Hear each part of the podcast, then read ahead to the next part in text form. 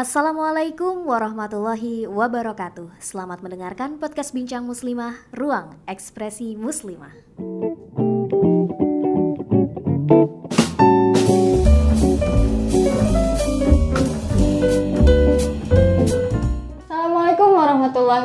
Wabarakatuh. Waalaikumsalam warahmatullahi wabarakatuh. Halo Sobat Bincang Muslimah, ketemu lagi dengan saya, Ulfa Fauzia. Di mana lagi kamu bisa berekspresi kalau bukan di Bincang Muslimah. Kali ini kita akan membahas tentang macam-macam air. Aku ditemani oleh Ustazah Iza Farhatin Ilmi.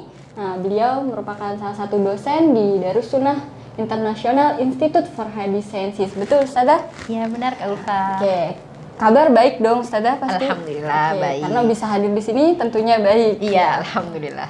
Sebelumnya juga sudah menjelaskan bahwasanya eh, cara kita bersuci salah satunya adalah dengan menggunakan air, betul ya Iya. Ustazah? Nah, tapi aku mau tanya nih, sebenarnya macam-macam air apa saja sih yang bisa kita gunakan untuk bersuci? Oke, gini Kak Ulfa. Jadi ada tujuh macam air yang bisa kita gunakan untuk bersuci dari hadas ataupun najis gitu ya. Eh, tujuh air tersebut apa saja? Yang pertama adalah ma'us sama. Apa itu ma'us sama? Yaitu air langit.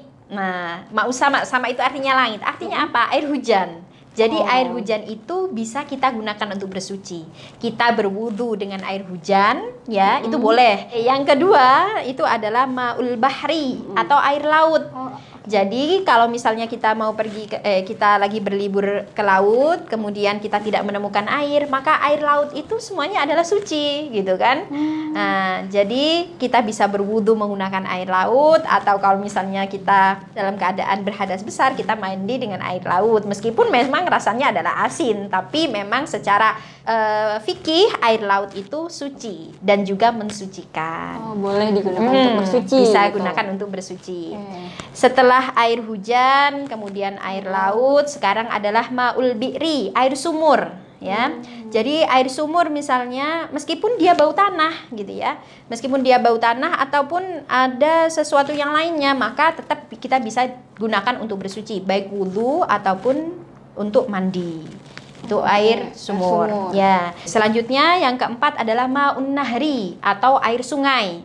Jadi kita boleh loh teman-teman untuk berwudu dengan menggunakan air sungai. Meskipun katakanlah di sungai tersebut ada kotoran ya.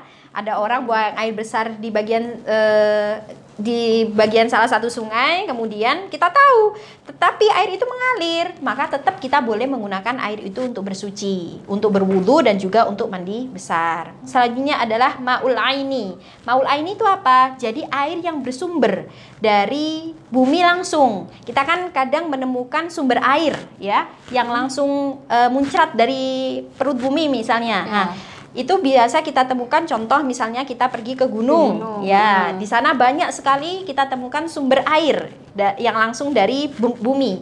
Maka ketika kita menemukan seperti itu kita boleh menggunakan air itu untuk berwudu gitu ya. Atau air danau. Danau itu kalau misalnya danau itu asli itu kan biasanya dia muncul air sumber airnya di- dari Ya, situ ada. sendiri. Maka itu bisa kita gunakan untuk bersuci. Sem- selanjutnya adalah ma'us salaj Mau salaj itu apa? Air salju atau air es gitu ya. Maka kita boleh menggunakan itu untuk bersuci. Contoh saya hidup di negara yang memang eh, Iklimnya ada iklimnya ada saljunya. saljunya gitu ya. Maka salju itu ketika mencair kita bisa gunakan untuk bersuci. Jadi kita harus tunggu eh, saljunya itu cair dulu, Ustazah. Nah, gini kita lihat keadaannya Kak Ulfah. Kan dalam konteks wudhu itu kan ayatnya jelas fausilu wujuhakum gitu kan. Artinya kita membasuh bukan mengusap. Kalau kita pakai es, bisakah es ikut itu kita gunakan untuk membasuh? Kalau es biasanya kita gunakan untuk mengusap Mengusap, gitu iya. ya. Maka dalam hal ini kalau memungkinkan dia digunakan untuk bersuci langsung maka boleh saja. Tapi kalau eh, tidak, maka harus kita tunggu sampai dia mencair seperti itu. Oh gitu. Terus Iya. kalau misalnya nih kan suka mati lampu nih. Belakangan ini memang sering mati lampu kan karena hujan, terus beberapa daerah juga ada yang banjir. Nah, air mati otomatis kan Iya. Ustazah. Aku mau wudhu, sedangkan di kulkas cuma uh, masih ada sisa-sisa eh, es batu, cairan Iya. es batu gitu. Heeh. Apa boleh aku gunakan untuk bersuci? Ah, selama kalau di kulkas itu esnya adalah air yang suci dan juga mensucikan. Dari apa air itu tadi gitu kan? Hmm. Tapi rata-rata otomatis dia adalah air yang memang tohir mutohir atau Ya, suci suci mensucikan. mensucikan. Otomatis itu boleh digunakan untuk bersuci gitu. Oh. Jadi kita kalau kita nggak kuat untuk eh, menunggu apa namanya menggunakan dia pada keadaan dingin maka kita tunggu dulu baru kemudian kita gunakan untuk bersuci Oh. biar dia mencair terlebih dahulu. Kenapa? Karena salah satu kemakruhan untuk bersuci adalah syadidus suhunah wal burudah. Kita menggunakan air yang sangat panas Panas. atau yang sangat dingin. Itu makruh hukumnya Mm-mm. kalau eh, kita gunakan untuk bersuci gitu ya jadi makruh hukumnya menggunakan sesuatu yang sangat panas atau yang sangat dingin untuk bersuci dalam hal ini adalah air Yang Nah, terakhir yang apa? terakhir adalah air embun atau maul barot gitu ya. Jadi air embun, embun di pagi hari yang biasa kita temukan itu, itu juga suci dan mensucikan. Namun ini perlu kita pahami mungkin nggak sih kan seperti itu. Ini konteksnya adalah di mana kita berada pada negara yang memang sangat minim air.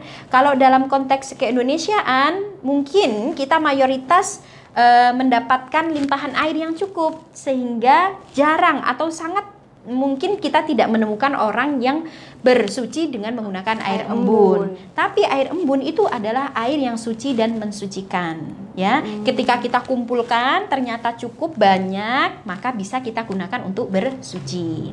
Jadi tujuh air itu tadi yang dari mulai eh, ma'ul bahri, ma'us sama, ma'ul bi'ri, ma'ul aini sampai ma'ul barot itu terkumpul maksudnya apa? Dalam kalimat mana minas sama wa mana bata minal ard. Segala yang air yang turun dari langit dan juga keluar dari bumi itu adalah air yang memang bisa kita gunakan untuk bersuci seperti itu. Oke, sekian dari kami. Semoga bermanfaat. Assalamualaikum warahmatullahi wabarakatuh.